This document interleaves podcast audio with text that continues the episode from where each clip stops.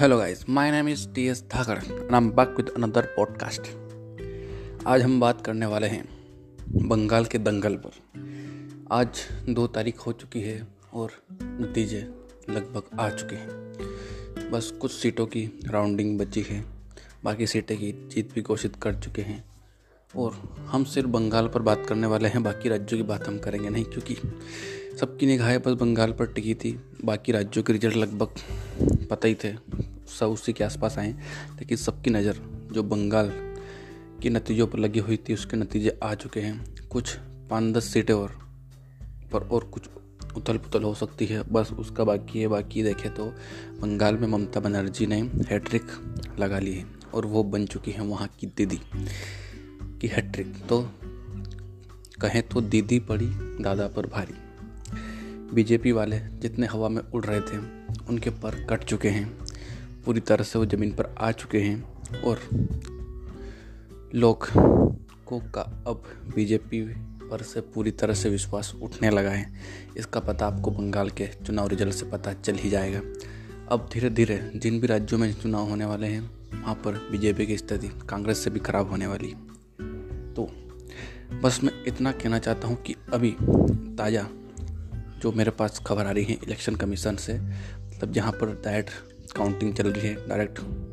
वहीं से तो सूत्रों के हवाले से मतलब अभी मतलब दो सौ बारह तेरह पे टीएमसी आगे चल रही है और सेवेंटी एट या सेवेंटी सिक्स पर बीजेपी और अभी कुछ ऐसी भी खबर आ रही है कि कुछ सीटें हैं, वहाँ पर मार्जिन काफ़ी कम है तो लगभग टीएमसी 220 तक भी जा सक 220 से 225 तक भी जा सकती है और कहाँ?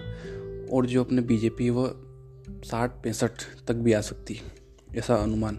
जहाँ की हमने लाइव काउंटिंग देखी है तो उसके अनुसार मैं आपको बता रहा हूँ कि, लेकिन फिर भी अभी भी 212 13 तो ऊपर ही चल रहे हैं, लेकिन 220 से 25 तक भी आने के चांस टीएमसी लग रही है कुछ सीटों की काउंटिंग में बची और काफ़ी क्लोज काफ़ी क्लोज काउंटिंग चल रही है। और हाँ जो नंदीग्राम का दंगल था पहले ही राउंड से काफ़ी राउंड तक शुभेंद्र अधिकारी आगे चल रहे थे, ममता बनर्जी, लेकिन फाइनल राउंड में आखिरकार 1200 वोटों से ममता बनर्जी जीती गई। तो ममता बनर्जी भी जीत गई, मुख्यमंत्री फिर बन गई। तो कुल मिलाकर कहे तो बीजेपी के सारे पैत्र हिंदू, मुस्लिम के सब फैल गए। जय श्री राम को बदनाम करने की कोशिश, वो भी फेल हुई। दंगे कराए, लड़ाई कराई, बदनाम करने की कोशिश की। मतलब जितनी गंदी राजनीति बीजेपी खेल सकती थी, कुल सब कुछ ट्राई किया। पर जनता समझदार है, वो वाली जनता नहीं है। क्योंकि बीजेपी की बातों में वो आती नहीं, क्योंकि उन्हें पता है, बीजेपी का दूसरा नाम फेंको पार्टी है। तो इस पॉडकास्ट में आपको मैं ही बताने वाला था कि बंगाल में ममता बनर्जी की सरकार बन चुकी है और अभी शाम तक 220 से 25 सीटों तक टीएमसी की आने के चांस हैं।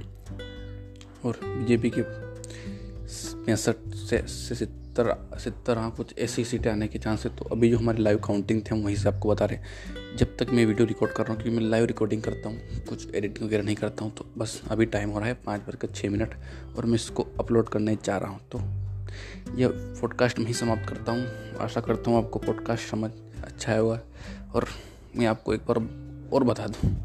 कि बीजेपी और Modi ji most hated party and most hated person in the world बनने में ज़्यादा समय नहीं बचा है। तो अब अपना ध्यान रखें, इन पार्ट सरकारों के भरोसे ना बैठे, खुद अपना ख्याल रखें मास्क पहने सैनिटाइजर का यूज़ करें और जितना उसके घर पर रहें, बाहर ना निकले।